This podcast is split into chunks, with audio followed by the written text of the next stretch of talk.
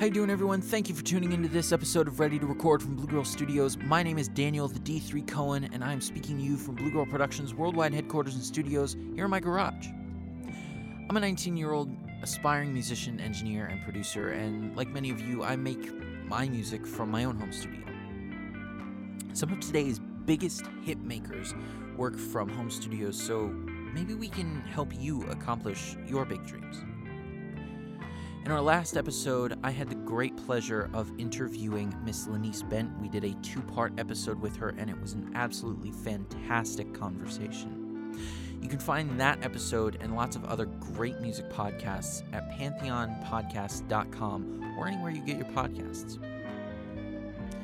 Today, we're doing something a little bit different, and this one's a particular fun one for me. I get to interview Mr. Steve Eichner.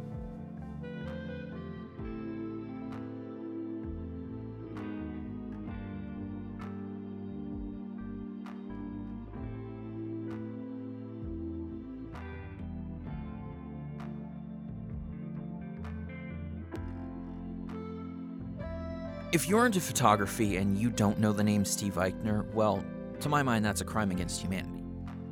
Of course, I'm a bit biased because Steve to me is family, but still, he's got one hell of an eye. Starting off his career in the New York jam band scene of the 1980s, Steve eventually found himself as the house photographer for the Peter Gatien clubs in New York City in the 90s, and then making his way into working for Women's Wear Daily as a staff photographer, taking a variety of pictures. In his book, In the Limelight, which just came out last month, Steve details his time in the Gatien clubs, taking his old archive of photos and compiling one hell of a colorful book, and giving us a look into something that probably won't ever happen again. Now, like I said, if you don't know Steve Eichner's work, it's a bit of a crime against humanity if you're a photographer. I myself use his images as a guide to inform my decisions and improve my photography, as well as inform some choices in my videography, which, if you look very closely, is in fact apparent in the music video that was released last month for Dave Riddell called The Ballad of Sniffy McAdderall. Now, I cannot wait for you guys to listen to this interview, so without any further ado, here's my conversation with Steve Eichner. Steve Eichner, welcome to the podcast. Well, thank you for having me. It's so interesting to be talking to one of my great friend's sons, uh, Daniel, aka Dan, aka the boy, aka the boy. Daniel and uh, Billy Cohen and Colleen Kennedy, some friends of mine from the way, way back. And yeah, I'm proud of you and uh, that you're doing good. And I hear that you play like 75 different musical instruments. That's what they keep telling me. I lost count a while ago. and a podcast and a video and uh, so many talented things. I would expect nothing less from uh, Billy Cohen and uh, Colleen Kennedy's offspring. Well, thank you. I got to tell you, it's it's it has nothing to do with me. It's all them. They did great work. they did great work. I I have I I can take no credit for that. Um. So I do want to start off uh, since we're talking about way back, you've been um, lately. Obviously, we interact a lot. Uh, maybe not as much over the phone, but we interact a lot uh, over the internet on social media, Facebook in particular. Um, and you've been kind of doing your your way back posts um, of some of the of some of the archives that you've been looking through, which you know, like like like all of us in the artistic world, we can kind of look through our archives nowadays. Now that we're sort of forced inside. Um, so, in looking at those photographs and seeing um, and seeing kind of the evolution of how you shot then versus now, which you know it's still you. It's very obvious you have this common theme of your style, but you can definitely see an evolution as with everybody. Um, so that brought up a couple of questions. Mainly, what got you into shooting photography and um, what what's the common theme of inspiration with every uh, with every genre you do? Because you do a lot of different stuff. Party. It's all about the party, man. I mean, you know, that's the common theme is I always like to party and you know, it started out with music photography and went into I you know, I fell into this nightclub scene, which is my book into in the limelight. And from there I progressed into high society, which was my work with Women's Wear Daily. So um, yes, so it really all started out for me when I got a, an after school job in junior high school at my local camera slash record album slash stereo slash electronics store. Mm-hmm. And they hired me mostly because I, I loved stereos and I loved music and I tinkered with stereos when growing up and different speakers with different amplifiers and and so it was the most perfect job for me because um, I would do the 45 records every week, the top you know the top 40s, and I would low uh, you know I was a stock boy basically, but they also had a photography department. And through working there, I learned about film and developing and how to fix cameras and aperture and exposure. And so I took that and, and I got myself a camera and I started to buy tickets to concerts like The Who or the Rolling Stones and the bands of that day. We're talking about now the uh, you know the very early 80s late late 70s mm-hmm. so late 70s early 80s and I would take a camera, uh, take my camera, but I would maybe borrow a lens from the used equipment cabinet mm-hmm. and take some, you know, take some film. Luckily, I got film wholesale. I got developing wholesale working there, and I would go by the closest seat I could find and take some photos. And I kind of honed my skills of, you know, you had to be a little bit sneaky about it because I didn't have a, a photo pass. Um, but I honed my skills doing that, and I did, you know, photography around the house and my family and things that interested me. And so I combined the two things I loved, which was music. I I tried to be a drummer. It didn't work out. I don't have any musical talent. And from there, it progressed to what do you want to do for college?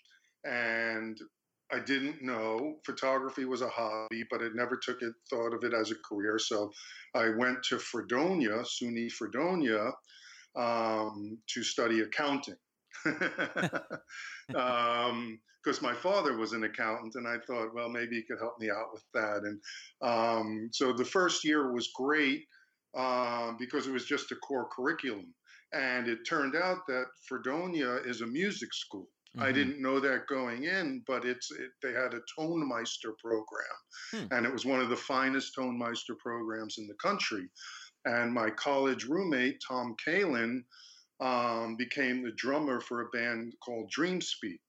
So you know how one thing leads to another in life, and so I started photographing musicians in college and it all kind of came together and i uh, this the the the sophomore year, uh, I started to get into accounting and statistics and business math, and I failed out miserably. I just didn't have the aptitude for it. I wasn't interested in it.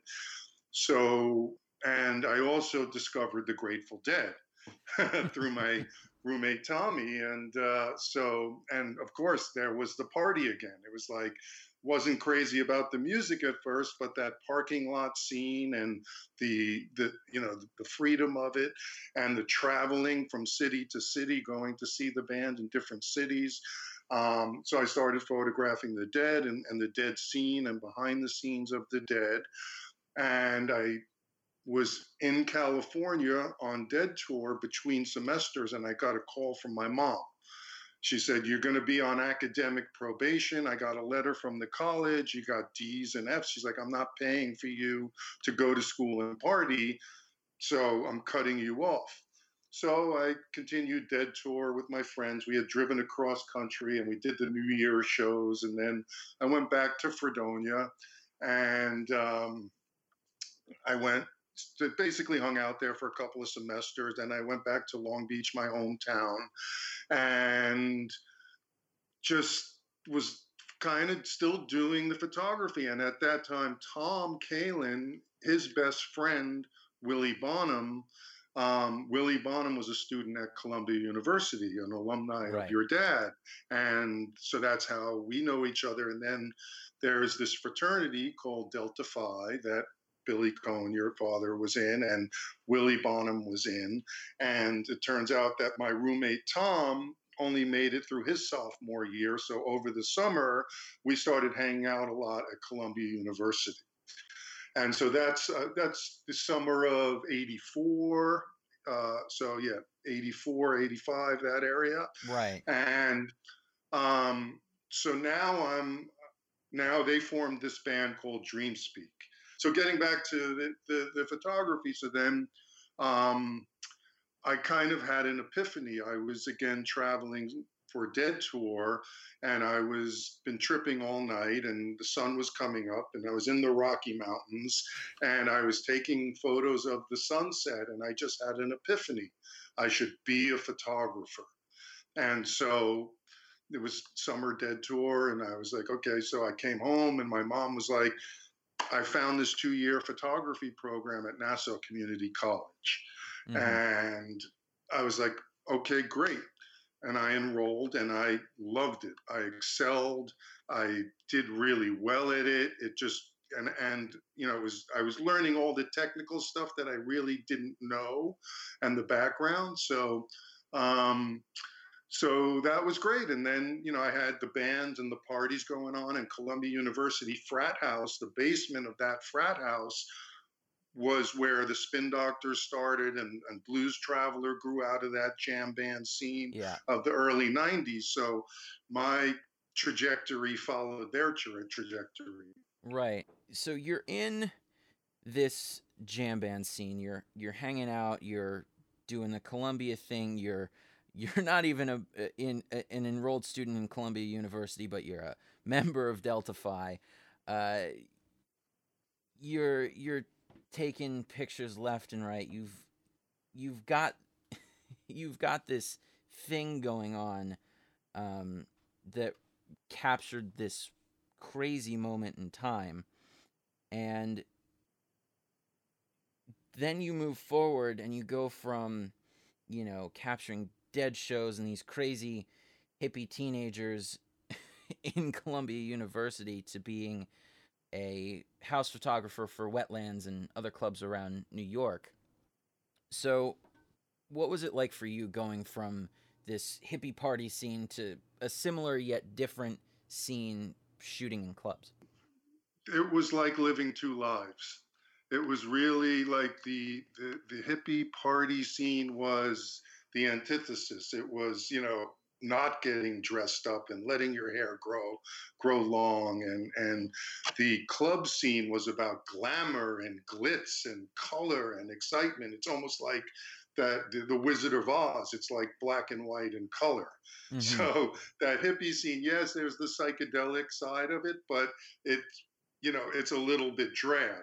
And then you go to this nightlife scene which is just glitter and glamour and color and excitement and there's uh, a diversity to it that you know there was just very diverse and it opened me up personally to other lifestyles that you know that i wasn't exposed to growing up on long island and and, and in this kind of hippie jam band scene so right. you know, the the art and the dance and different music, hip hop and, and house music and dance music. Um, so for me, though, getting back to your first question, it was about documenting the party. I, I see myself as a documentary photographer. So I like to be like in the scene and get myself in there and be like a fly on the wall, but I'm trying to show you what's going on and I'm trying to give you a little bit of humor, my sense of humor. So I'm trying to give you my angle, my my sight, but to document that and and I knew that that club scene was something special because there was so much collaboration going on there. Right. And Peter Gatien I worked for, he was the club king and he owned the Limelight, Palladium, Club USA and Tunnel. And my job was to capture celebrities in the club. In those days, before social media, the newspapers were the social media. That was Right. the social network. And going out to clubs was the social network, or going out in general, where there were. That's how you made a name for yourself. That's how you met people. That's how you found out what was going on. That's how you expressed yourself. Right. You couldn't phone it in. That was you had to be there. Hmm So, um, so, so Peter, my job for Peter was to get the celebrity shots and get that in the newspapers to get the word out about the clubs. So my book in the limelight is actually 80% of the photos that I shot for myself. That I knew one day this scene wasn't going to last. I knew Sodom and Gomorrah wasn't going to last forever, and I, I wanted to share that with the world someday.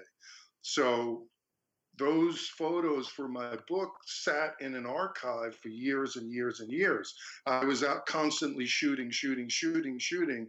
So it was so nice to actually go back and look back at those photos and, and see what was going on in the clubs those days. Sure. Uh, and you know, to to your point of uh, just getting back to an early point that you were making uh, about you know sort of the Wizard of Oz, black and white and color. A lot of the stuff that you shot for this in the psychedelic scene was in black and white, and yet you have this massive library of all these Gatien era photos, all in color, and the and the just wide variety of of things that you see in these photographs is in, it, it's impressive for one. I mean, the the scene was, you know, I obviously I can only see it through uh, through an eye of a younger Steve Eichner, but uh, you know, the the scene was definitely a very impressive thing, it was very, it, it was something to behold, and I'm.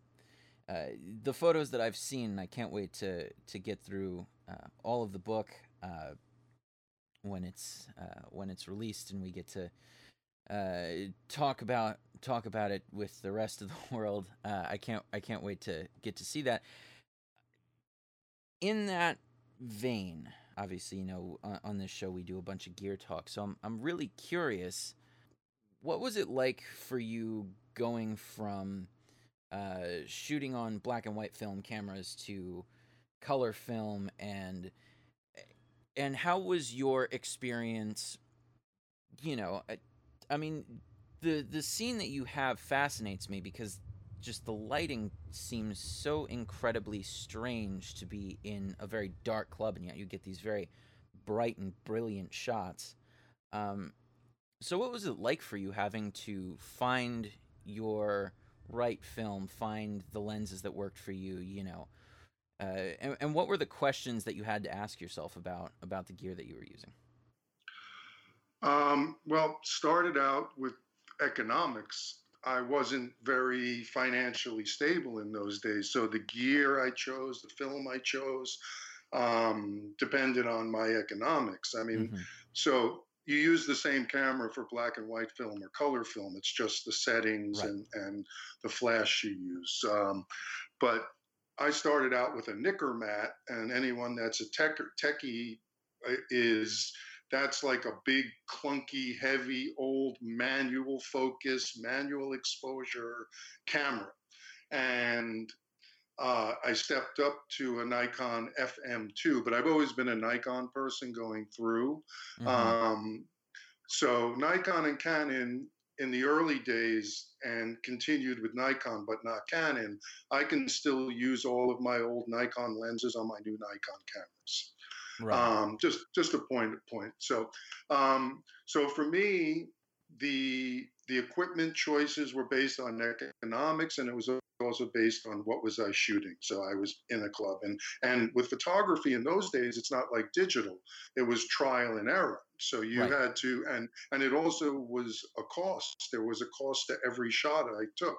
I Right. figured it out. Every time I clicked that shutter, shutter was a dollar and film is finite. So if I go out with 10 rolls of film, I have to budget that over the course of a night.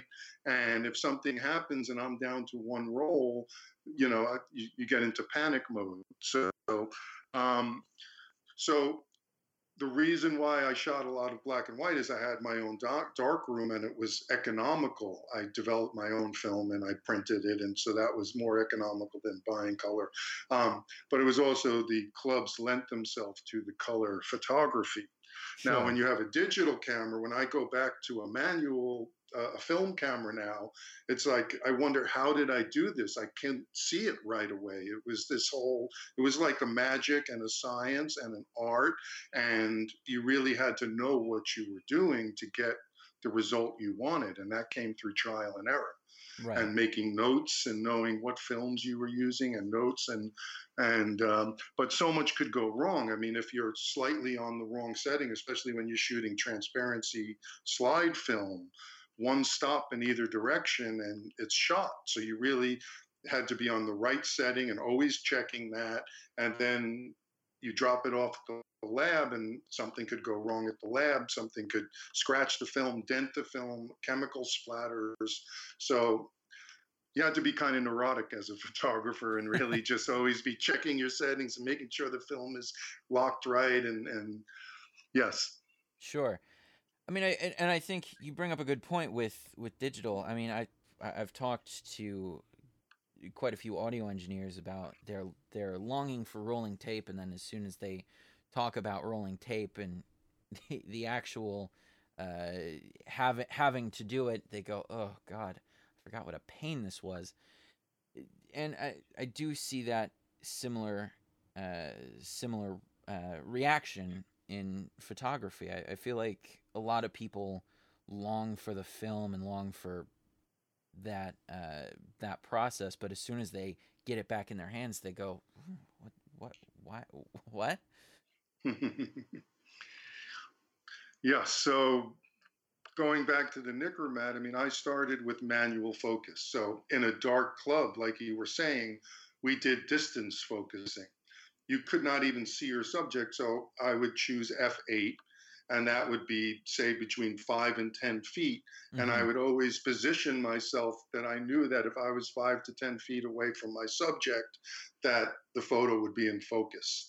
And going from that to uh, I, I got an, a Nikon 8008 and that was the first autofocus with a dedicated flash with a beam that went out. It was still a film camera, but it had a beam that went out and focused on the subject. And so then it got slightly easier because you could autofocus and it, my shots were always sharp. And so then the progression from there to digital, being able to see the photo and make adjustments and know that you got the money shot and then be more experimental. So there was that progression in, in cameras as well. Mm-hmm. Now, this is a this is a question that I'm I'm I'm curious to ask uh, every photographer that I that I talk to. How how early on did you jump onto the idea of digital photography? Because obviously there was like that early phase where it was you know it was very low res. It was not great. Film was still better. In some ways, film does have some aspects, but you know the digital now is a lot better than it was, say, in 2000 or mm-hmm. 98. Um, so, what? When did you finally see uh, digital cameras as a viable option for uh, professional photography, and and what what was the what was the camera that made you change? Um, well, that was so I started working as a full time staff photographer for Women's Wear Daily in 1997. Mm-hmm. And at that point, they were buying the equipment for their staff photographers. Um, and it was up to them when they transitioned into digital. I was experimenting with it on the side. I had a Nikon Coolpix, and I was starting to get myself used to digital. Um, a little side part of my story is in 1994, I registered photography.com.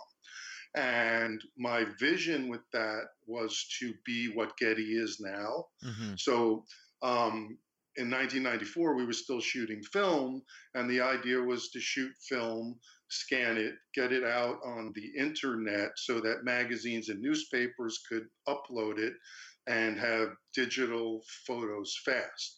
And I managed to, to do that. So I was in the scanning and digital in my say personal photography very early mm-hmm. and the internet, but using it professionally not till about 2002. Um, we were bought the Nikon uh, D100, and it was impressive. I, I, still have it, and it still works, and it's still actually they put a lot into that very first right. digital camera.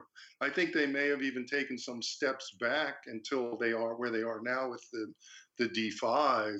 But um, so, but I remember shooting with it, and it was slow and it was clunky. And I we used to shoot runway shows, so we would shoot runway shows with that, and with you know a film camera, you're machine gunning, you know, three frames a second, and you had a film changer, and you were basically changing out cameras because you couldn't load film fast fast enough. So you had an assistant with you, and they would hand you a full camera, and while you're shooting, they're loading. Um, so then this slowed the process down. It was great to have digital and, and be able to see it and all of that, but the cameras weren't up to the technology that we needed for professional use. And as an event photographer, we're shooting fast and we're knocking around and we're so um, it took a few iterations of the you know the the, the D1, the D2, the, you know, and, and then it started to reach our level. Um, but of course, the magazines, the newspapers, the people we worked for wanted those digital photos fast. Everybody expected it faster and faster. Right. This is this is really an interesting question that uh, that I've, I've sort of been stewing on for for a little bit. Did digital change the way you looked at photography? It did, and yes, of course, it has to. Uh, right. When I walked into the clubs with a camera, I was a rock star. Mm-hmm. Everyone didn't have a camera. You were, you know, you were. It, it was something special. And when you showed up with photos, it was something special. You showed up with hard copies, and that's kind of how I built my career. Was I would go out and give people some photographs of themselves, and it, it was magical. It was just wonderful and it was you know you you hoped they came out and when they came out and it, there were you know there was the taking of them which was the thrill and then there was the second thrill of seeing them develop.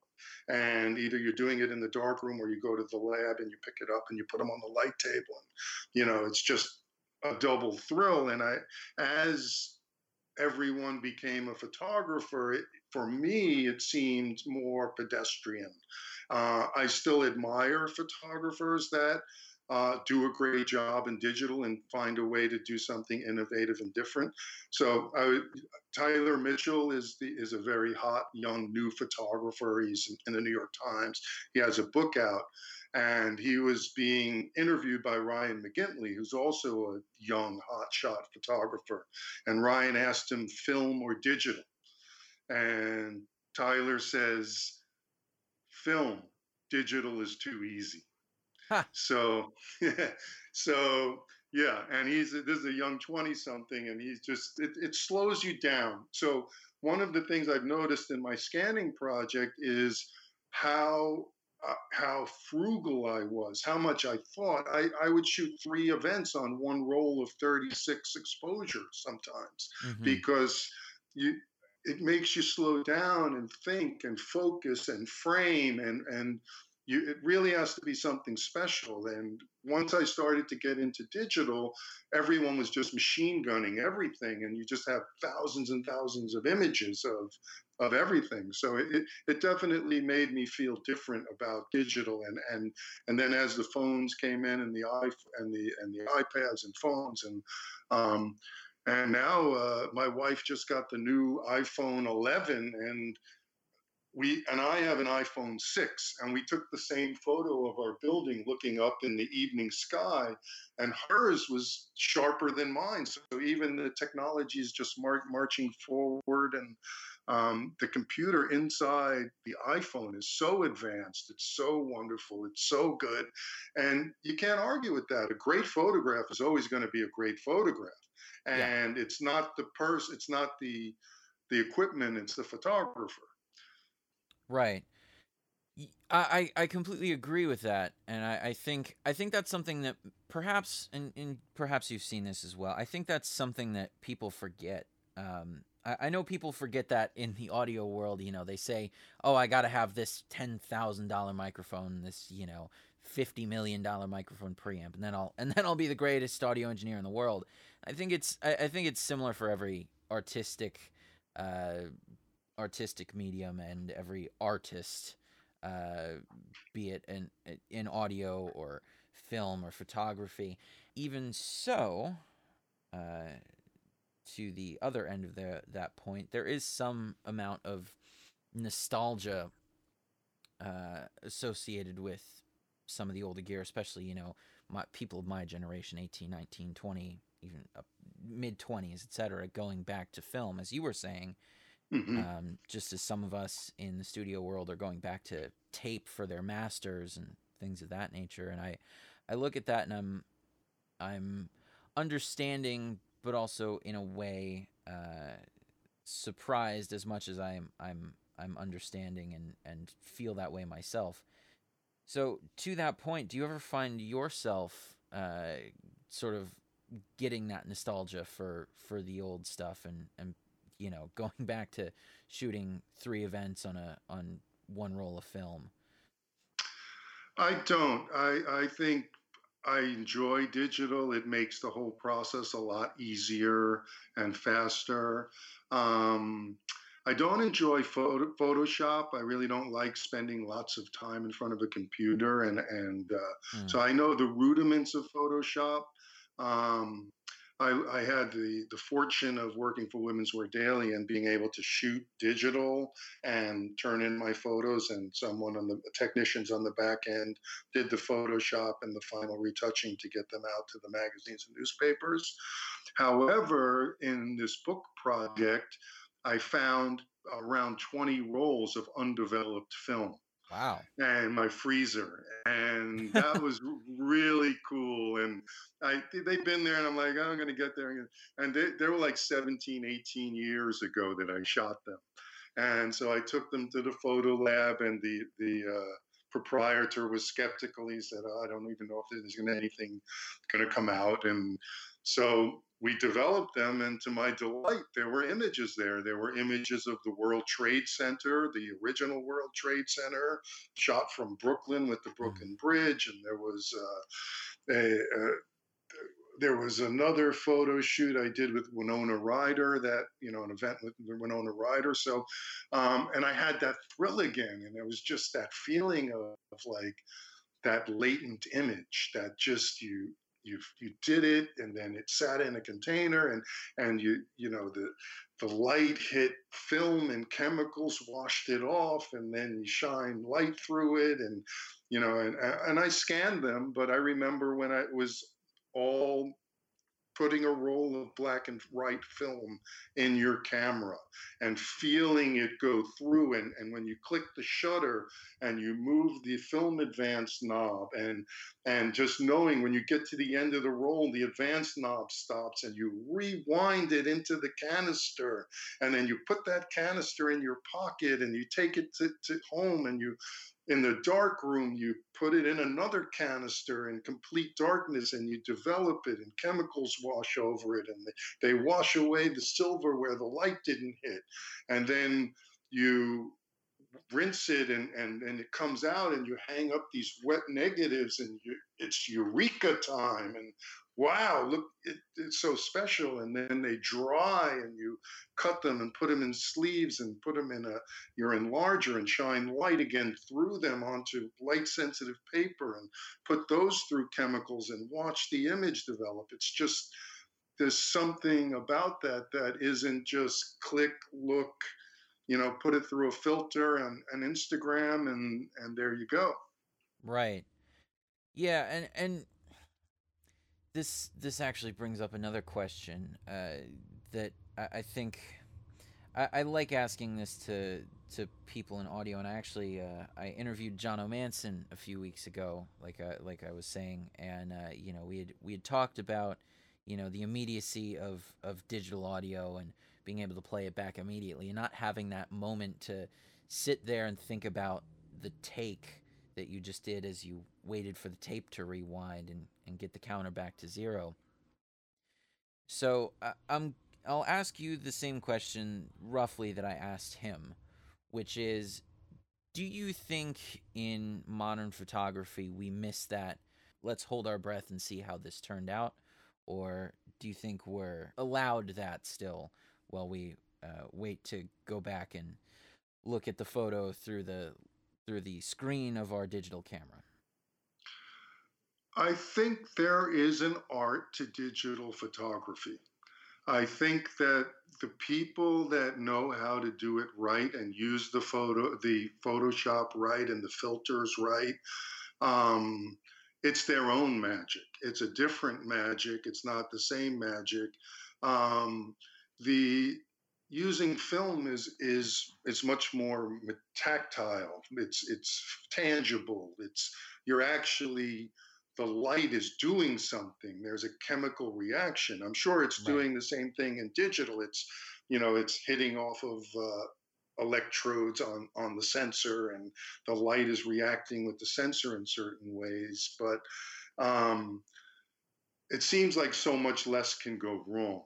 hmm The the holding your breath aspect of photography was, I hope your photos come out, or you know, uh, right yeah and even not knowing that you know I, I would go out with 10 rolls of film and not knowing will that last me all night? There's something that could happen and and budgeting your film and and so yeah and always having two cameras so that if one mechanically breaks because cameras were a lot more mechanical now you have mirrorless cameras. Right. And the whole idea with a mirrorless camera is you don't have that shutter going up and down so there's no clunking there's, there's nothing mechanical going on there uh, as far as uh, that can actually break you know like gears and and shutters and things like that. Now i do want to get back to something that you had talked about you shoot nikon you said right? Yes. Hmm and you were talking about how you can uh, all, all your old lenses are interchangeable with all your new digital cameras. So yes. in that regard um, i mean i'm sure you have some modern lenses that you really love but do you find yourself going back to the stable and the and the old favorites um, often or are you always looking forward to to the newer perhaps better stuff? I've never really been a real techie techie person. To me the camera is like a hammer. It's a tool that i do my job with.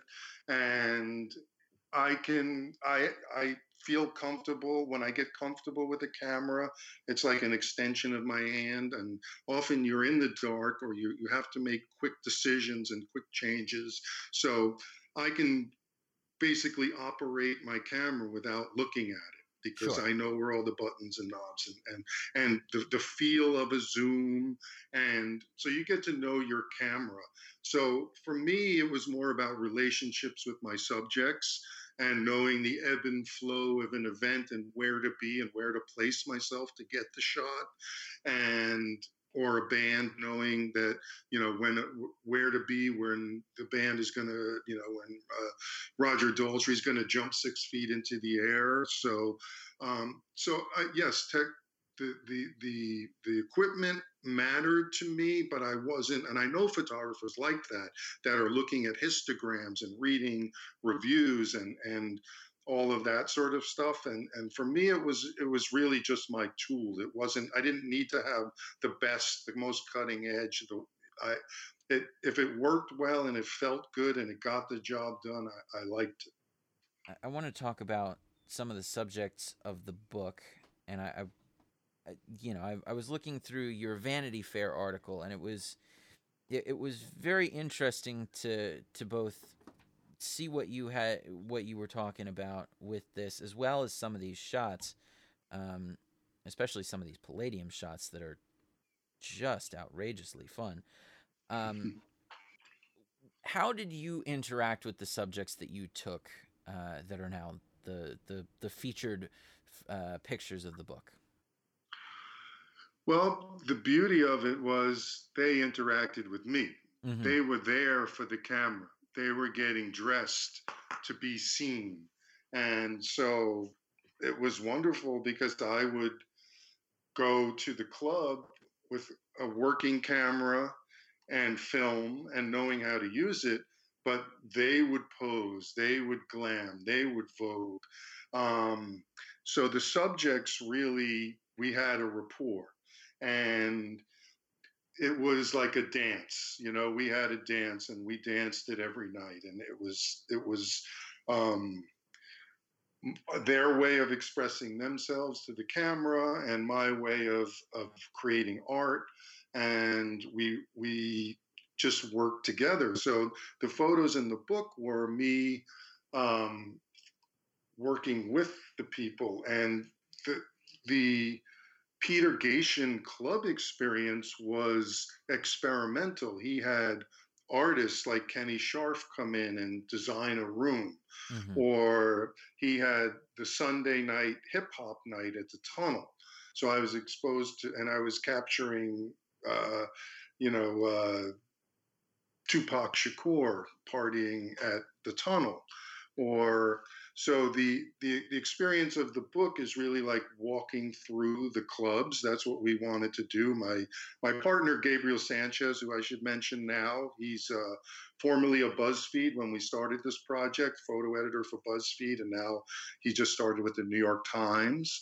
Um, so when he did the edit in, in, the in the Vanity Fair article, he says we wanted to create it as if you're walking through the club with Steve and, and give you that experience. And so for me, it was walking through the club. And first of all, the environment, the architecture was different every weekend.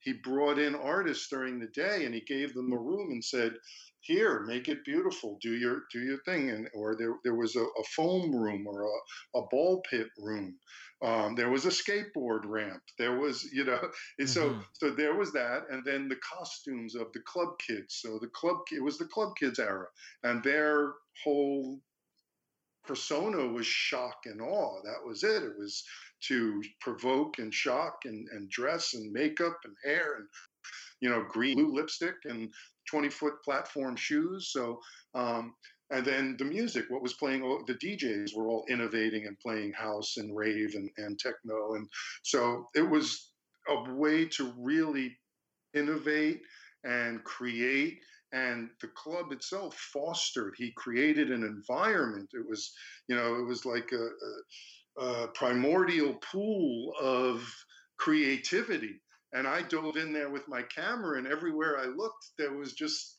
something to capture it was exciting yeah, I mean that that was that was the thing that I I mean every every photograph I I see of yours I'm at a loss for words for explaining the the reaction I I feel with some of the photographs I've seen of yours. I I suppose they they are awe-inspiring. They're very striking and bold and flamboyant, and I, I, I definitely love that about your work. I always I always find something different in every photograph, and every time I look at the same photograph, you know, I don't I don't think I see the same thing twice. Um, Thank you. In in, in that's a huge compliment. Thank you very much. no, it's it's it's true. It's something that I you know as as an aspiring photographer and, and videographer and you know, audio engineer. It's it's it's something that I want to see in my own work, and so I I, I you know I have to share that with people who I, I see that with because that that is that that is my goal to find to find that way when people hear or see or think of my work they don't think of it or hear it or see it the same way twice mm-hmm. and and I I, I find you've kind of nailed that, and I can't. I I I really can't wait to to see the entire book. A question has come up in my mind that I thought of earlier because you were talking about, uh, you know, shooting hip hop nights uh, at the Palladium or at the Tunnel or at Club USA. Mm-hmm. Um, and you know, it, it, at that time, hip hop was about telling a story. Being that you were there uh, telling that story, do you ever associate yourself with that sort of hip hop ideal of, you know, we're here telling the story of what happened then. We're we're we're being the the steward of this story.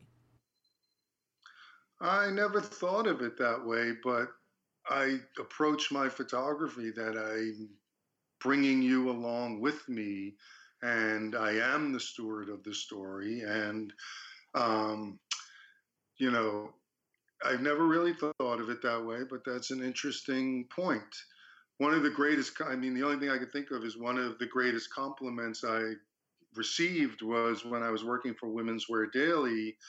Um, the next day, a socialite wrote me an email and she said, I was at that party and you made it look better than it actually was. you made it look more fun than it actually was. Um, but, uh, you know, eh, so going back to my book, you know, the, there's like a little bit of humor like i want you to look deeper so choosing the photos there there's one where there's a couple making out in the bathroom on its own, it's kind of a cool shot. There's a couple making out in the bathroom, and it's a co-ed bathroom, and you know, it's a, a man and a woman in a bathroom.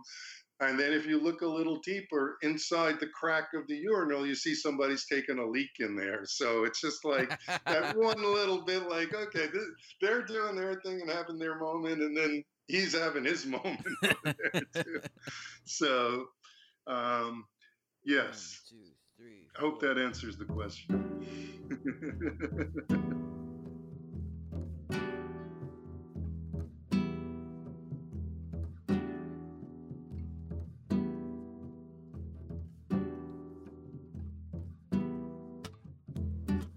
I had a lot of fun talking to Steve, and if you couldn't tell, I was a bit starstruck. And I don't get starstruck often, especially when my guests are family. However, this was a pretty notable exception because for me, Steve was the photographer that I looked to when I was learning how to be a photographer. And so most of my decisions in the visual medium are based around his work. So being able to fanboy out on Steve and learn about his process and his history as a photographer was a lot of fun and a true privilege. If you want to find Steve, you can find him at steveeichner.com. You can also find his book In the Limelight kind of everywhere. Just Google In the Limelight. They're available in Target and other major retailers. Additionally, go check out his interview with Vanity Fair and Variety. They're both excellent and they both detail his book incredibly well. Additionally, just go get the book. You will not regret it.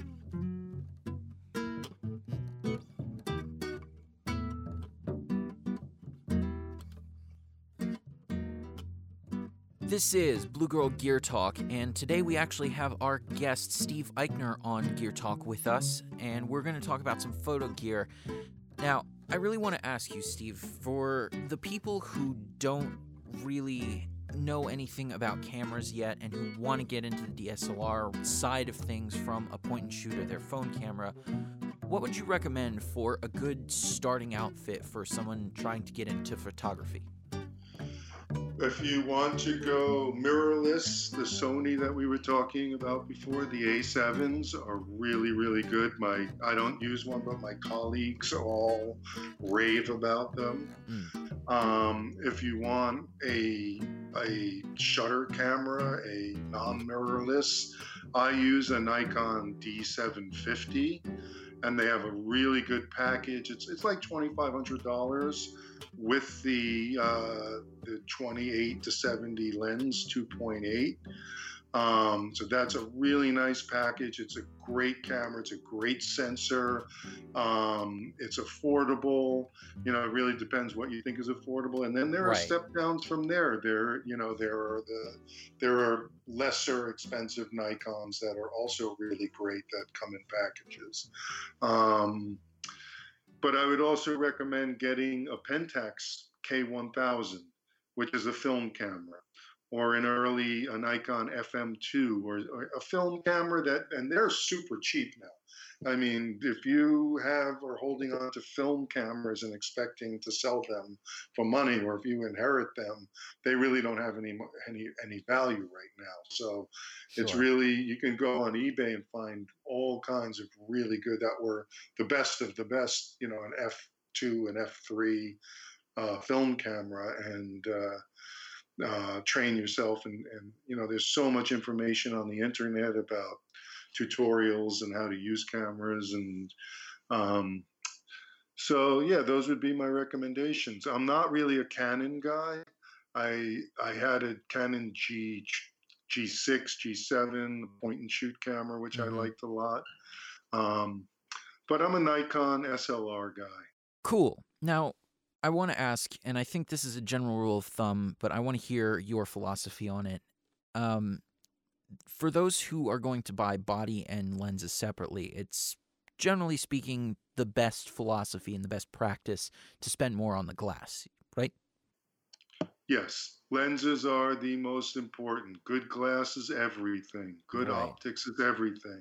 Right. Um, you know, I'm I'm a big fan of prime lenses. So, you know, an 85 1.4, an 85 1.2, a 50 1.4 is a you know it's a great prime lens. Uh, you know, uh, a 35 f2.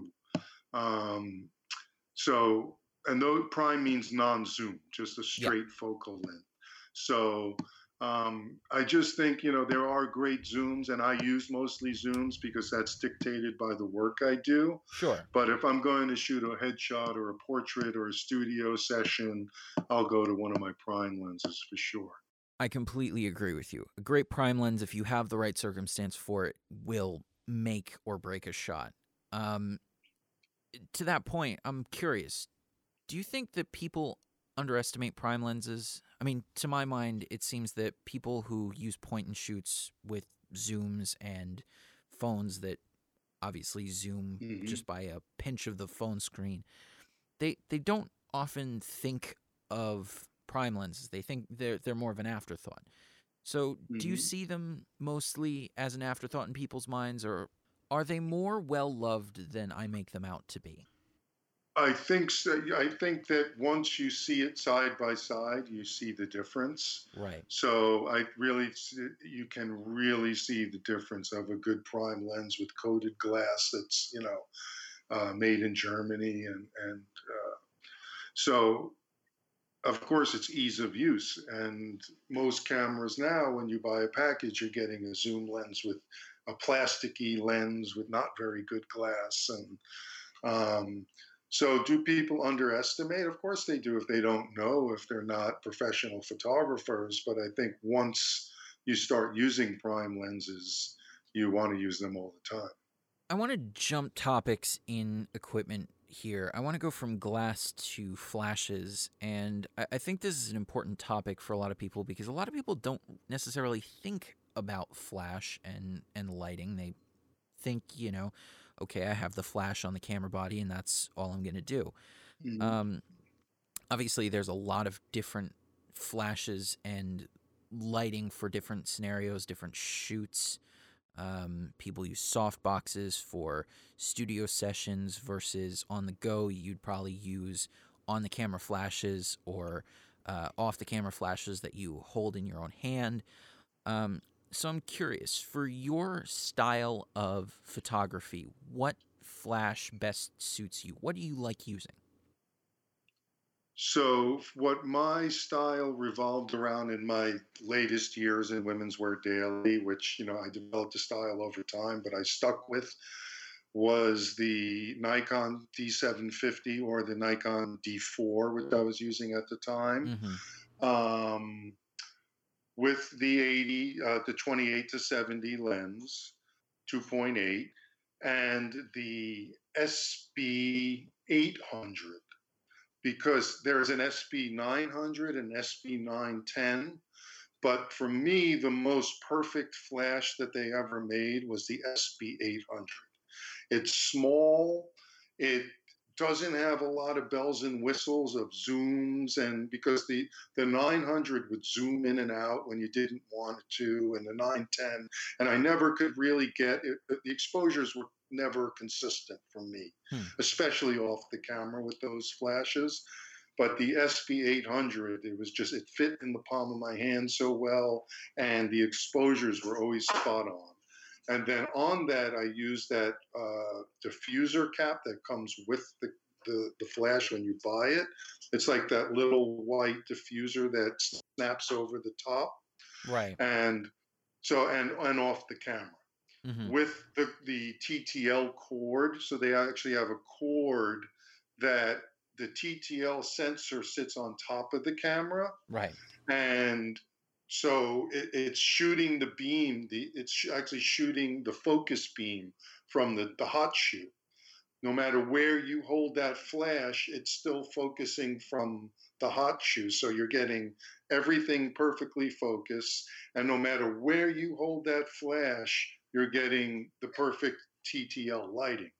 Right. Um, so that's that's my style. That's how I like to shoot. That's my preferred style. Um, and then I usually will drag the shutter a little bit to get the available light in there as well to get Mhm. that mixture. And then I'll shake the camera sometimes a little bit. I'll get a little motion blur. I'll get a little light shake in there. I'll get streaks of light. That kind of brings it to life to me for me sometimes. hmm I'll also uh, use a tungsten gel on it. So what I'll do is I'll match the the flash to the tungsten light in the background, so you don't have a lot of orangey light. You don't have the blue light from the flash and the orangey available light. Right. Mm-hmm. That's that's my preferred. That's my style that I developed over time. Interesting. Now, aside from obvious cases like what you were talking about with using a tungsten gel, how much do you use gels and filters on your flashes? Like, How much do you like using that kind of light?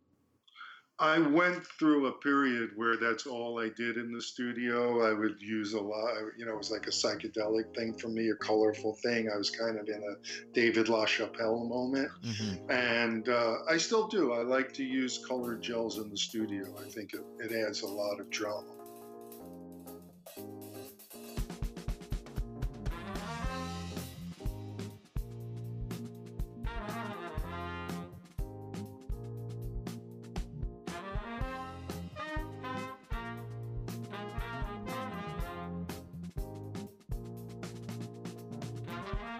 This is Music from Blue Girl, and today I have something a little different for you.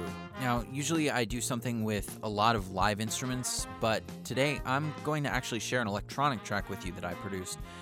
Now, I've been sitting on this one for a while, not knowing what to do with it, and just sort of figuring out where I want to take it. Do I want to leave it an instrumental? Do I want to put a melody to it? Or do I want to put a vocal to it? What am I going to do? Maybe you can help me. Let me know what you think about this song and tell me where it should go. Should I add a vocal to it? Should I put a melody on it and leave it instrumental? Should I put a horn part on it? Uh, what should I do? Now, at this moment, the only live instrument on this song is a guitar solo, but uh, I think for the time being, I'm going to save that for a later date and uh, give you the basic arrangement from the intro to the first chorus. So, uh, without further ado, here is my nameless electronic track. I hope you like it.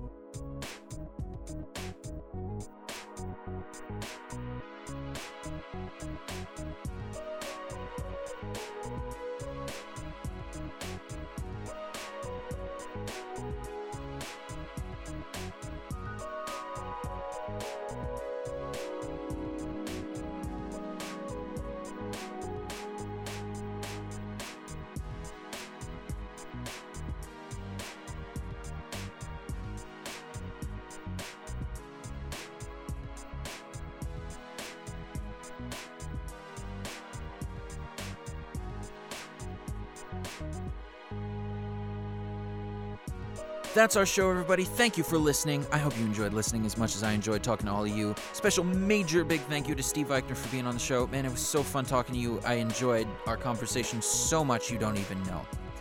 Tune in next time. We're going to have Mr. Tony Saunders on the program. We're going to talk about everything from growing up being Merle Saunders' kid and playing with Jerry Garcia and so many other greats, all the way to his single and new album out right now, which has been out number one for the last few weeks, and if memory serves, it still is. As always, there will be more gear to geek out on and more music to share with all of you. For now, though, this is Daniel the D3 Cohen signing out from Blue Girl Productions worldwide headquarters and studios right here in San Francisco, California. We're ready to record.